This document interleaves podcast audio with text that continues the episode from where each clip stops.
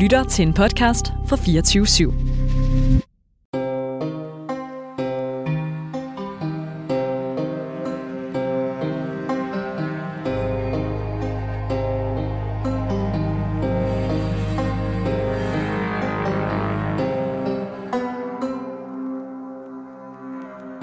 Dag 19 i Grænsningskommissionen endte med at blive en lang affære i retten på Frederiksberg.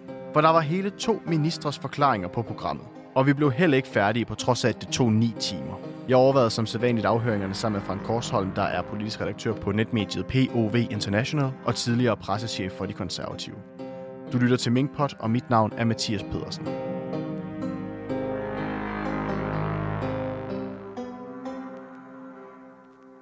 Man kan sige, at dag 19 i Grænsningskommissionen var på mange måder rimelig, øh, hvad skal man sige, øh, ambitiøs i forhold til øh, skemalægningen i hvert fald. Der var jo øh, skema øh, sat to ministre i øh, vidneskrænken i dag, både øh, Nikolaj Vammen og Magnus Heunicke, hvilket må sige at være rimelig ambitiøst. Det var det. Jeg havde heller ikke forventet, at finansministeren ville tage hele formiddagen, fordi så meget har han jo heller ikke været inde i det. Vi har jo tidligere afhørt mange embedsmænd fra Finansministeriet, og de har jo primært kun været øh, øh interesseret i økonomien i alt det at holde på pengene i, i, i statskassen.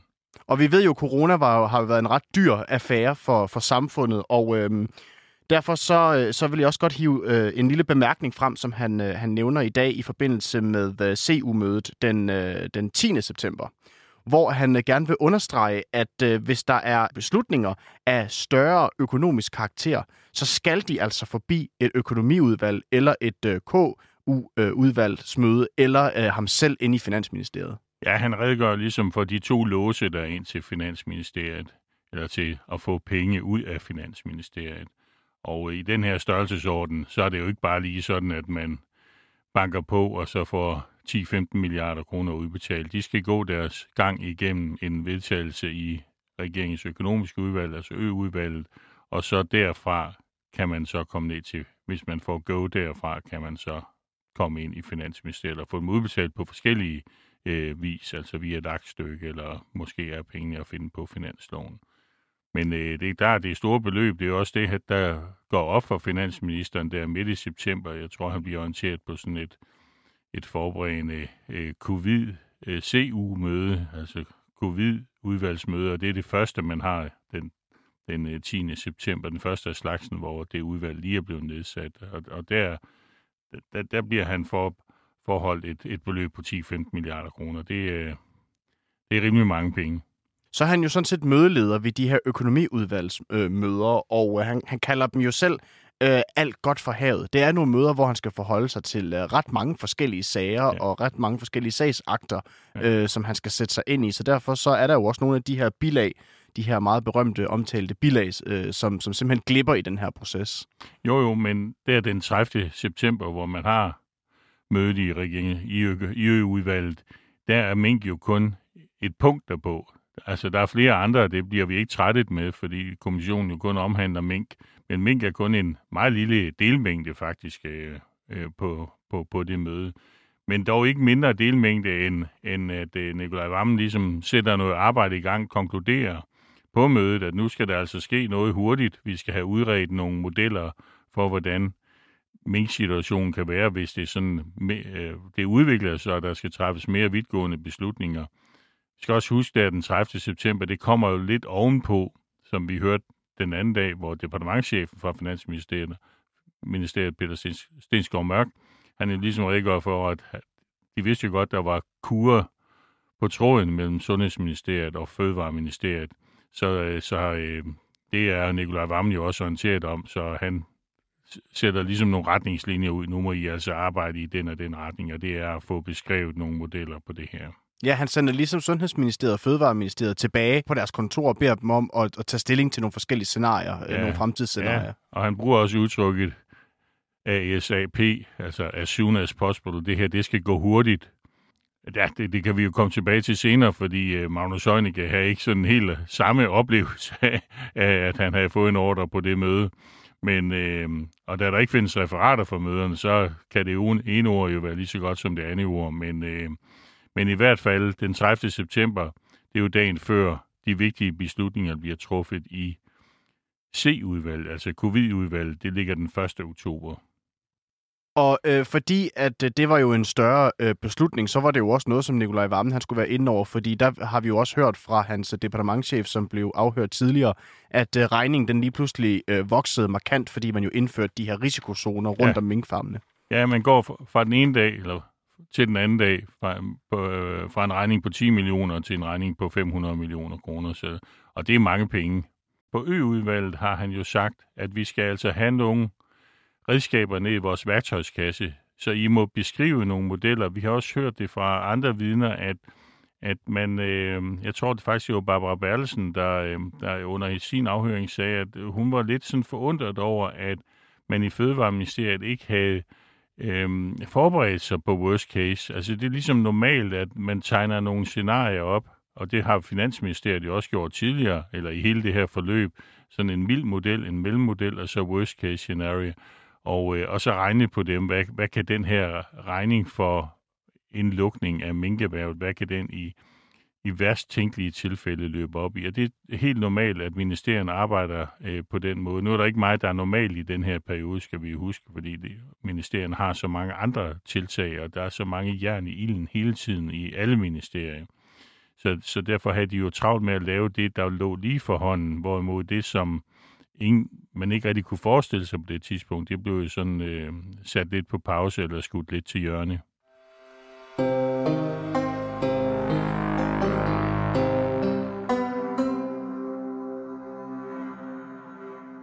Nikolaj Vammen, han har jo et møde i ECOFIN, altså de europæiske finansminister havde et punkt på, eller de skulle mødes og diskutere, det gjorde de så også over, over Skype.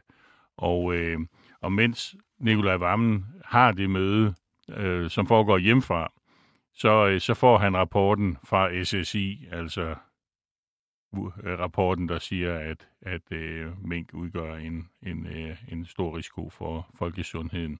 Og den skimmer han så imens, og det er hen over aften. Altså, vi har passeret øh, aftensmaden der, og øh, han skimmer den under mødet, og efter mødet læser han den igennem. Og det er jo ligesom det, der ender med at blive lidt en, en game changer, det her, kan vi jo forstå, den her øh, risikovurdering. Han siger ligesom, at øh, der bliver udarbejdet noget materiale til, øh, til KU-mødet, men det er ligesom ikke det, der bliver omdrejningspunktet. Altså, man har en masse bilag, man har nogle covers, men så har man det, han kalder for bøffen, som simpelthen er den her risikovurdering, der ja, kommer fra Statens ja. Serum Institut. Ja, bøffen, bøffen er jo det, at der er en, kæmpe, en stor risiko for folkesundheden. Det er en meget, meget alvorlig advarsel. Vi får også et godt indblik i, hvordan de her møder her, de sådan konkret øh, forløber sig. Altså, det er meget tydeligt jo, at det er Mette Frederiksen, der har øh, ordet. Det er hende, der sidder for bordenden. Det er hende, der styrer, hvem der får taletid. Ja. Men det her, det foregår jo digitalt, de her møder her. Ja, det foregår jo på Skype. Ja. Og normalt, når de har møderne, så ser de jo ved siden af hinanden eller over for hinanden. Så når man ønsker at få ordet, så kan man jo række hånden op eller på anden vis gøre opmærksom på sig selv, at man gerne vil ind og sige noget. Det kan man jo ikke helt på Skype, så, så øh, Nikolaj Vammen, han, sms'er Mette Frederiksen under mødet for, øh, med henblik på at få ordet, og det, de bliver så fremlagt i retten i dag, de sms'er. Og, øh, og det er jo nærmest sådan lidt komisk. Jeg vil gerne på, jeg vil gerne på, jeg vil gerne på. Jeg tror, han gentager det fire eller fem gange, og øh, så kommer han vist også på. Og han bliver så også spurgt ind til, hvorvidt der er det her, øh, om hvorvidt der er en drøftelse omkring det her hjemmelsspørgsmål. Og også om der er et hjemmelsspørgsmål omkring de økonomiske dele med hjælpepakker osv. Og øh, det er jo noget, som Fødevareministeriet jo sådan set har fået skrevet ind i deres redegørelse, at der er.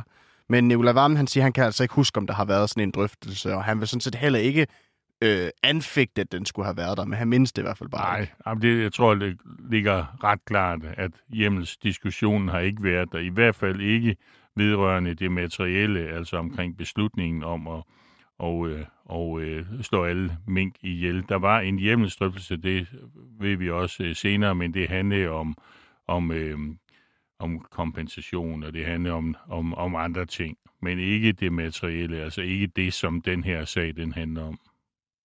Og det er jo ligesom det, der er øh, de mest, nogle af de mest centrale emner ved de her afhøringer her, det er, hvorvidt der er nogen, der kan bekræfte, om der blev talt om et hjemmelsspørgsmål ved, øh, ved det her møde her, og så også, hvornår man efterfølgende fandt ud af, at, ja. man, øh, at, at der ikke var lovhjemmel ja. til den her beslutning. Grundlæggende handler Mink-kommissionen jo om, regeringen har handlet imod bedre vidne. Var de bevidste om, at der manglede hjemmel og træffede en beslutning alligevel? Fordi der er jo ikke noget fordækt, der er ikke noget forkert i at træffe en beslutning uden hjemmel. Det hele handler jo om at få den hjemmel på plads, altså få loven på plads, inden man begynder at eksekvere, inden myndigheden begynder at eksekvere og implementere loven i forhold til borgerne, altså over for borgerne. Og øh, det, det er det fuldstændig centrale, for regeringen har truffet masser af beslutninger uden at have lovhjemmel, men det har man så skaffet sig efterfølgende via en hastelovgivning. Så derfor så svarer Nikolaj Vammen sådan set også noget af det samme, når han bliver spurgt ind til, hvornår det går op for ham, at han mangler den her lovhjemmel her. Og det er faktisk nærmest igennem pressen, han får det at vide den 8. Øh, november. Ja, det begynder jo sådan at røre på sig i pressen der i weekenden, den, søndag den 8. især. Og øh, der får han en sms og måske en telefonopkald fra sin departementschef, der fortæller ham, at du klar over, at der ikke har været lovhjemmel til beslutningen om at slå alle mink ihjel. Og det kommer som en stor overraskelse for ham, siger han jo i dag. Det gør det faktisk for dem begge to. De ja. er begge to meget forundret over, at de nu er endt i den her situation. Ja. De er blevet ringet op, Stensgaard er blevet ringet op af, af Fødevareministeriets departementchef Henrik Stusgaard. Og øh, det kommer bag på den. Og derfor så ender Nikolaj Vammen også med at lange en lille bitte smule ud efter øh, Fødevareministeriet, eller en lille bitte smule, det er måske nærmest en underdrivelse. Ja, det må man sige. Han siger det meget direkte. Altså det, vi har hørt andre sige også under afhøringen, det startede med departementchefen Michael Dittmer fra Erhvervsministeriet, der sagde, at det er fagministeren, der har ansvaret for lovgivningen. Det er også fagministeren eller fagministerens departementchef, der skal række hånden op, hvis der er problemer med lovhjemmel eller andre problemer, og det skal man gøre opmærksom på under øh, K-udvalgsmødet. Og øh, han fik det sagt stille og roligt, men øh, Nikolaj Vammen lagde i hvert fald ikke skjult på. Han satte ligesom trumf på i dag. Og han, fik, og han fik også ligesom sagt, at når man besidder nogle af samfundets vigtigste poster, og det må man sige, det at være minister og departementchef, det er. Det kan godt være, jeg tror kun de overgås nærmest af, af, af højesteretsdommerne. Øh, men når man, når man besidder nogle af samfundets vigtigste poster, så må man også forvente, at man kan juraen. Så øh, Nikolaj Vammen, han peger ligesom flere også har gjort direkte på Fødevareministeriet og siger, at det er, det er simpelthen der, øh, den ligger, og det er der problemet det opstår. Ja, det blev lagt meget tydeligt i Fødevareministeriet i dag. Det har vi, det, det, det har vi også haft andre. Det gjorde Barbara Berlsen også. Det var, der var heller ikke nogen tvivl om, at, at den ansvar ligger i Fødevareministeriet.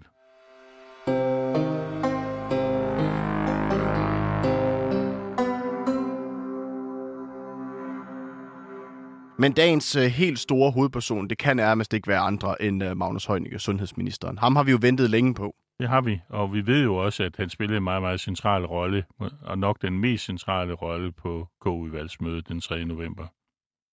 Og noget af det, som jo kommer frem øh, i, øh, ved afhøringerne i dag, det er sådan set, at Magnus Heunicke, han er sådan set ret bekymret for de her mink her mega tidligt i processen, faktisk allerede øh, i, om sommeren. Ja, det bliver jo nærmest sådan øh, en øh, permanent øh, sindstilstand for ham, at han er bekymret for de første udbrud, øh, som kommer jo i Danmark der i midten af, af juni måned. Og, og mængden bliver jo så slået ned nogle, nogle uger efter. Jeg tror, han nævnte det de første dage i juli, de blev slået ned. Men der skulle de jo meget til Holland, fordi der havde man haft den situation i Holland, og der havde man jo også reageret i Holland, at, øh, og besluttet at, at, at slå de smittede mængden ned i Holland. Og, og jeg tror også, det var, det var flere, flere end, end bare de smittede. Så øh, han bag jo om at få indsamlet øh, information fra Holland, og han bag om at få styrket hele det faglige grundlag. Han var meget, meget øh, bekymret, og han var også mere bekymret end myndighederne. Det øh, tror jeg også, han indrømmer, at myndighederne ligesom øh, lagde en hånd på ham, eller en dæmper på ham, og sagde, tag nu lidt roligt, vi øh, prøver lige at isolere og inddæmme, og den der strategi, og der var han meget ops på, at øh, nej, de skal, de skal altså lade livet, de her mink. Inde i Sundhedsministeriet, der har de sådan en intern øh, sms korrespondance mellem øh, flere af medarbejderne. Der skriver han faktisk den 15. juni, jeg vurderer, at det her er en kæmpe sag. Skal vi slå alle mink ned? Spørgsmålstegn. Vi må ikke blive råvilde her, og statsministeriet skal også orienteres. Altså, så den her tanke om, at den yderste konsekvens kan blive, at alle mink, de skal slås ned, det er sådan en tanke, der allerede stusser ham der i midten af juni måned. Ja, det lever, den lever rigtig godt hos ham, også hos uh, departementchefen Per Ockels. De har i øvrigt et meget, meget fremragende samarbejde, meget tæt samarbejde. Og uh, så han er jo den første, der ligesom bliver grebet af af alvoren.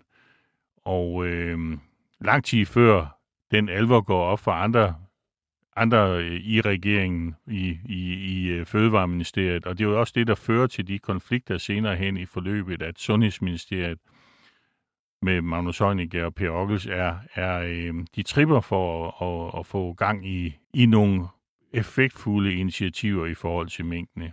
Men noget af det, han ligesom, øh, som jo også bidrog til, til sundhedsministerens øh, bekymring, øh, og, og som udviklede det der ekstreme forsigtighedsprincip, som han også erkender, han havde, det var jo, at det, det, man ligesom begyndte at snakke om inde i ministeriet, at øh, minkfarmene, de udgjorde en virusfabrik.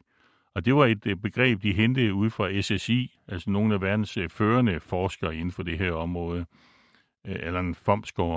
Så det begyndte sådan ligesom at, at bide sig fast, at øh, en virusfabrik, det er jo alvorligt. Altså, at have sådan en fabrik, der bare producerer virus det var noget helt nyt. Altså, man, man har jo sådan haft kendskab til, at, at øh, mennesker kunne smitte mink, men at det også sådan ligesom kunne springe tilbage, og det sådan kunne springe frem og tilbage med mennesker og mink. Det var, det var, det var en meget, meget øh, bekymrende situation og bekymrende tid for, for Magnus Sonneke i, i Sundhedsministeriet. Og altså som sagt, meget, meget tidligt i forløbet.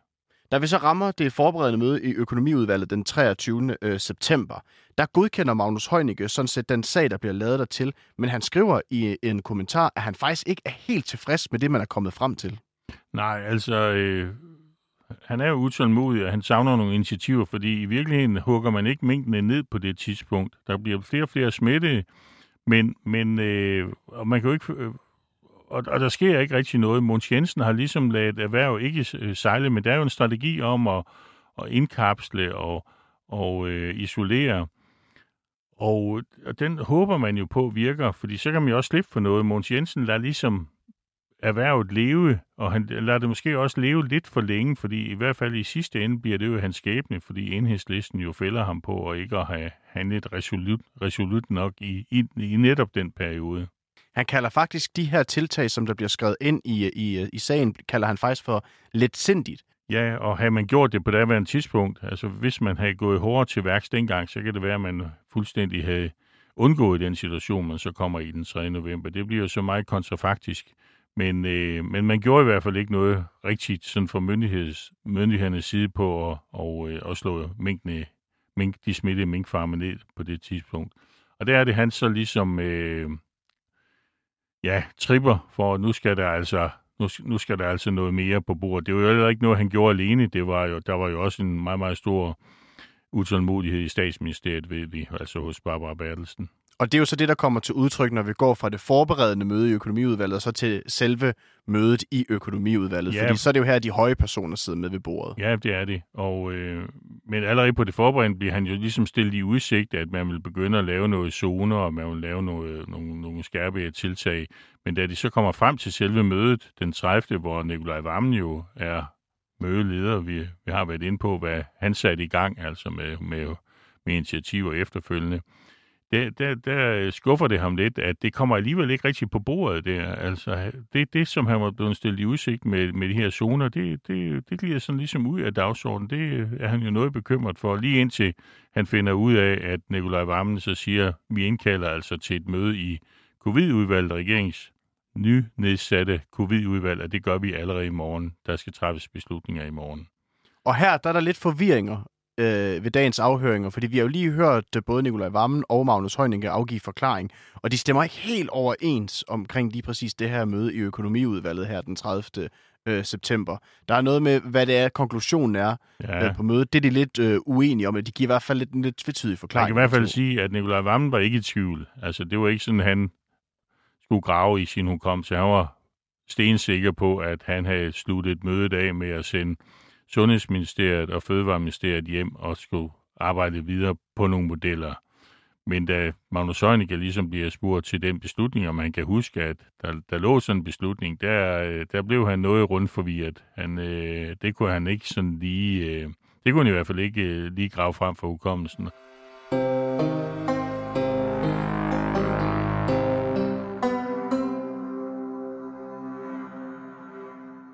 Vi skal lige forbi mødet i uh, covid-udvalget den, uh, den 1. oktober, ja. hvor uh, de her zoner her, de altså ender med at blive, blive oprettet. Og øh, Ja. det er jo her, vi ved, at der står i bilagene, at der altså mangler øh, lovhjemmel, hvis det er, at man skal tage yderligere tiltag. Men de bliver ligesom ikke rigtig bragt op, fordi det er jo ikke det, der er på tale på det her Nej, tidspunkt. det der er på tale er jo at indføre de her zoner på 7,8 km, og det stiller jo også Magnus Heunicke tilfreds. Altså nu, nu begynder der endelig at ske noget. Nu tager man situationen øh, alvorligt og kommer sådan lidt på omgangshøjde med hans lidt øh, ivrige tilgang til hele problemstillingen. Så, så han er sådan set tilfreds derfra. jo længere vi kommer ind i øh, oktober måned, så viser det sig jo så, at det ikke er nok med de her zoner her. Og det er jo også noget, som øh, Magnus Heunicke's øh, departementchef øh, Per Ockels, han også øh, udtrykker ret, øh, ret tydeligt. Han skriver i en øh, mail til, øh, til Magnus Heunicke den 15. oktober, der skriver han, Jeg ved ikke, hvorfor der ikke gøres en større indsats. Det kan potentielt koste os milliarder. Og det er jo simpelthen, fordi smitten jo bliver ved med at stige voldsomt på de her farme her. Og han synes simpelthen ikke, det går hurtigt nok med at få den mimdæmmet. Nej, man går jo fra 100 smittede farme til, til 200 smittede farme der igennem oktober. Og øh, man kan ikke få politiet, og man kan ikke få militæret til sådan der rigtig at tage fat. De vil jo ikke, øh, de vil jo ikke ud og slå mink ihjel. De vil godt, de er, politiet har ikke noget mod at komme ud på farmen, men det er sådan for at løse øh, politimæssige opgaver, men, øh, men de vil ikke øh, stikke hænderne ind i, i minkbuerne og tage minkene ud og putte op i, i gasmaskinen. Så derfor så ender det jo også med, at man står i en helt anden situation, når man rammer starten af november måned, og øh, der kommer en øh, ny øh, risikovurdering fra Statens Serum Institut. Men først, så øh, den 2. november, så får han jo en øh, opringning, Magnus Heunicke, fra øh, Per Ockels, sin departementchef, som jo fortæller, at øh, nu har øh, Mølbak fortalt minkavlerne om det her Wuhan-scenarie, som øh, Per Ockels jo kalder for det rene øh, volapyk, i begyndelsen, fordi de jo ikke har fået nogen øh, papir stukket i hånden fra Statens Serum Institut med den her risikovurdering på det her tidspunkt. Ja, han er nærmere, han er meget chokeret over det, fordi øh, kommandovejene inden for staten er jo, at man, man orienterer opad. Man, man orienterer ikke henad, og man orienterer overhovedet slet ikke. Det er jo nærmest, det er jo, det er jo, det er jo nærmest en forbrydelse, hvis man orienterer ud af huset, inden man har fortalt det til nogen af sine overordnede. Og det er jo det, som, som Kåre Mølbak forbryder sig imod. Han snakker løs om, at han er på vej med en alvorlig risikoanalyse, og han fortæller Minkavlerforeningen og Copenhagen 40 på det møde, de har der i løbet af den 2. november, at, øh, at de skal ikke regne med at få lov til at have mink næste år. De, der, der bliver nok et år, de bliver nødt til at springe over. Og, der, og, og sagen er jo, at til det møde med Kåre Mølbak, der er Fødevarestyrelsen Fødevarestyrelsens veterinærdirektør er, deltager også, Hanne Larsen. Så det er jo hende, der ligesom kommer hjem til sit system og fortæller til, til, øh, til Fødevareministeriet, øh, altså Thijs Benop og til, øh, til spindoktoren Søren Andersen, som vi hørte. Og han tager jo straks affære og ringer rundt til sine kolleger, både i statsministeriet Martin Justesen og til den særlige rådgiver, altså spindoktoren i Sundhedsministeriet, Rasmus Jønsson. Så der kommer nyheden jo ligesom rundt i, i systemet, og øh, ja, der ser man jo så med en, med en bombe i hånden, og, og øh, hvad, hvad stiller man op? Der er ikke andet at gøre end også at orientere øh, ministeren på det tidspunkt. Og Magnus Heunicke, han gør meget ud af hele tiden at understrege, at det er vigtigt, at øh, det faglige grundlag konstant er på plads. Så derfor så øh, træffer han jo heller ikke nogen, eller de træffer jo ikke nogen overilede beslutninger den 2. november, fordi de vil gerne have den risikovurdering tilsendt, altså så de kan se den igennem. Ja, de kalder jo Mølbak ind. De kalder jo Mølbak ind til et møde den 3. om morgenen, så der ser Mølbak og Brostrøm, og jeg tror også et par stykker mere fra, øh, fra SSI og fra Sundhedsstyrelsen, og orienterer departementchef Per Ockels om, hvad er indholdet, og hvordan skal det læses og forstås. Man kan jo sige, Magnus Heunicke, han har jo længe kigget i den sporkugle der og set det absolut værst tænkelige scenarie, der, der kunne ske øh, allerede tilbage i sommeren 2020. Og nu endte han jo sådan set med, at de værste profetier sådan set endte med at gå i, gå, gå i opfyldelse, kan man sige. Ja, nu, nu ser du lige pludselig med en SSI-rapport, hvor der står, at fortsat øh, minkdrift i Danmark, det vil udgøre en alvorlig risiko for folkesundheden. Og det er jo en advarsel, som der, der gentaget mange gange ingen kan sidde og overhøre. Det er jo, det er jo som en, Altså det er kombineret med, at Mølbak har sagt, at Danmark kan blive et nyt Wuhan, altså arnested for covid. Der breder sig en alvor i lokalet, og I jo, og jo blandt departementcheferne i løbet af dagen, og, og senere når den jo op til regeringen, som vi ved. og han holder jo et uh, kort statusmøde med sine øh, ansatte i uh, Sundhedsministeriet der om morgenen uh, den, uh, den 3. november. Og uh, det er der, hvor Per Ockels for eksempel, han stiller spørgsmålstegn ved, om ni petriskåle er et godt nok grundlag til at træffe sådan en beslutning. Altså uh, ni petriskåle, hvor man altså har fundet den her kloster 5-variant, mm. som er jo den, der er den helt store trussel. Ja, det er de jo blevet kritiseret for, for flere sider, men det er jo sådan lidt i bagspejlet, de bliver kritiseret, fordi det er det, de har. Men som Kåre Mølbak også siger, altså nu er det kloster 5, men hvis det ikke er kloster 5, så er det måske kloster 6, eller kloster 7, eller kloster 8. Så kloster 5 er jo ligesom blevet hivet frem i, ja, det bliver, også brugt på pressemødet den 4., altså efter, da man orienterer om beslutningen, bruger de også kloster 5 som et eksempel på de her mutationer, som kan reducere altså vaccineeffekten. Og der er jo en række møder og en række telefonsamtaler, som Magnus Heunicke han altså foretager sig i løbet af den dag op til øh, mødet i koordinationsudvalget der om aftenen den 3. november. Og øh, der øh, findes jo ikke nogen deciderede øh, referater fra nogle af de møder. Men her, der hiver Magnus Heunicke sin lille bitte notesbog frem. Jeg ved ikke, hvor lille den er, fordi det viser sig jo, at han har taget rigtig mange noter til, til de møder. Magnus Heunicke er jo journalist uddannet og har arbejdet på Danmarks Radio. Det spørger han jo også lidt med til, til afhøringen i dag, at han har siddet i den position, hvor vi andre journalister også øh, skal referere fra et møde. Jeg tror, han har været retsreporter. Så han har siddet i mange retssale og, og taget referater og taget noter. Han fortæller jo Magnus Heunicke, at han sådan set tager notater altid ja. og har nærmest uh, altid gjort det i sin uh, politiske karriere. Ja. Og uh, vi får jo en, uh, en lang smøre og en lang gennemgang af, hvordan de her notater her, de altså bliver til. Hans uh, notatteknik får vi jo nærmest gennemgået fra ende til anden. Og det er som om, at han lidt forsøger at uh, vinde lidt, uh, vinde lidt goodwill ved at, sådan at fortælle, hvor, hvor god han er med de her øh, notater her, men det ender jo med at ramme ham hårdt som en boomerang simpelthen, ja, fordi han, han, ender jo, han ender jo decideret med at få voksenskil ud. Ja, han øh, gør ikke dagen lettere for sig selv ved at lægge den bog. Det er jo kun ham selv, der kan læse øh, kravtagerne i notesbogen, så han blev bedt om at læse op i forskellige forskellige afsnit. Og selve K-udvalgsmødet, som vi jo alle sammen er interesseret i, der har han så 13 sider. Det er jo så ikke 13 tæt side øh, noter, men øh, dog 13 sider, som han læste op fra, ja, fra ende til anden jo. Og der får han jo sådan set voksenskæld ud, fordi de, der, der har været meget mystik omkring, hvordan det her møde i koordinationsudvalget, det er foregået.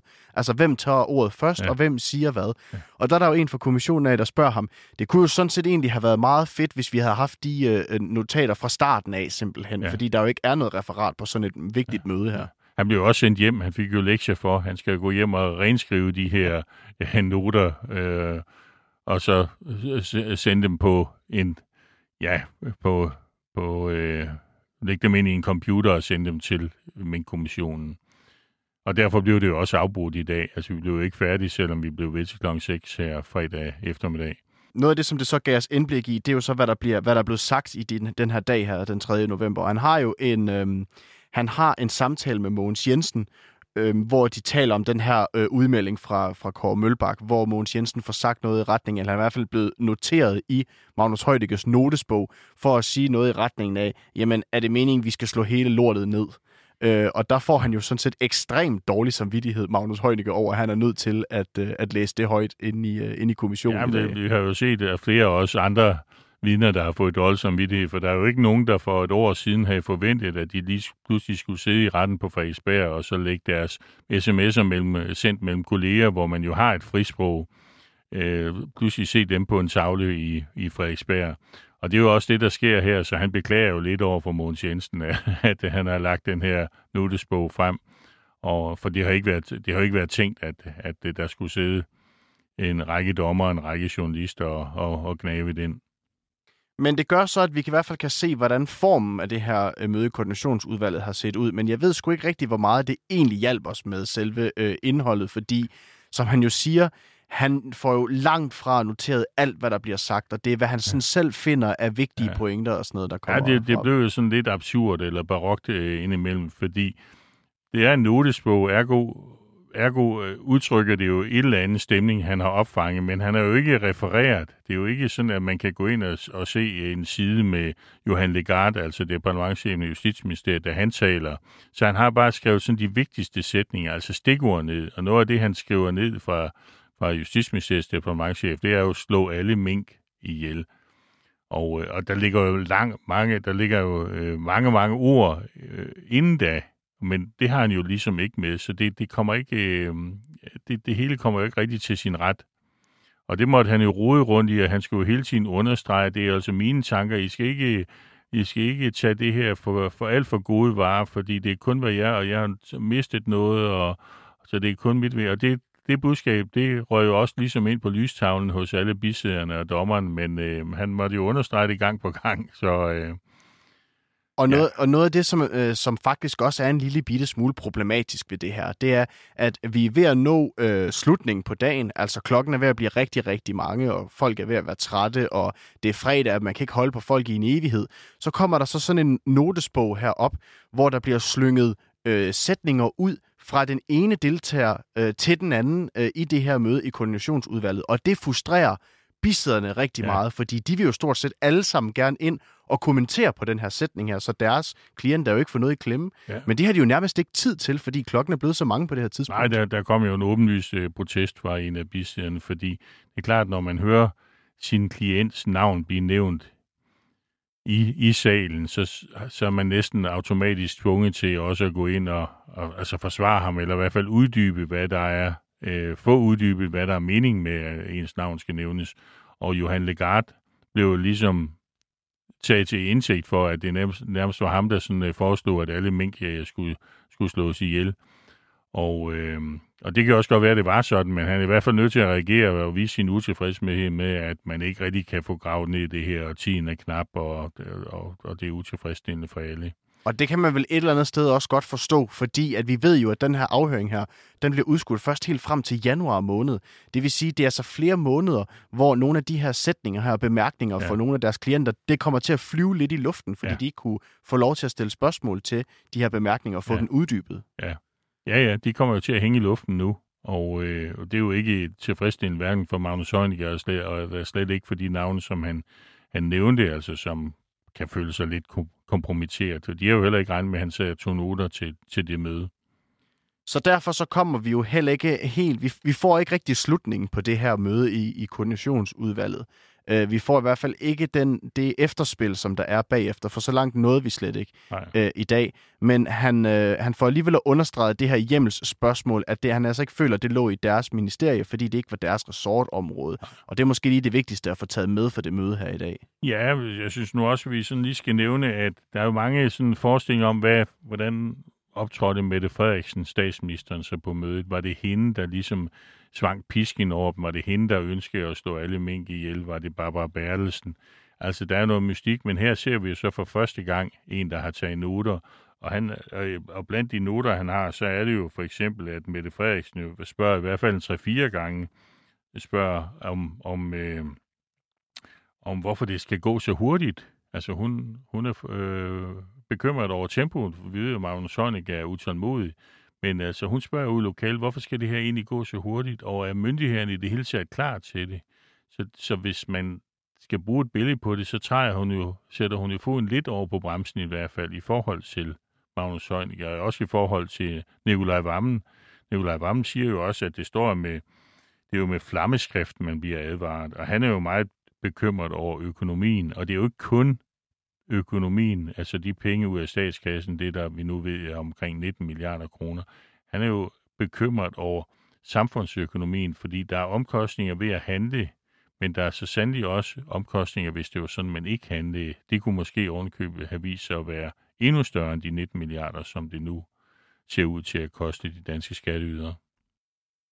Og resten af Magnus Heunickes øh, forklaring, det må vi altså vente med at få indtil en gang i, øh, i januar måned. Så der er lidt lang tid, og der er jo stadigvæk mange spørgsmål øh, at hente, fordi vi, vi ved jo sådan set ikke, hvordan hele efterspillet øh, ser ud fra hans, fra hans stol af. Nej, der er jo faktisk lang tid. Han får måske 4-5 timer i stolen øh, igen, fordi vi kom, blev langt, langt fær- fra færdige med, med hans øh, noter, og de skal nu renskrives, og, og, og nu skal bisiderne ind og spørge til det. Og øh, det er jo stadigvæk den tredje om aftenen, og så kommer jo efterspil den fjerde og, og femte, og helt frem til den ottende. Øh, så, så der, er, der er mange timer tilbage i Magnus Holm igen nu.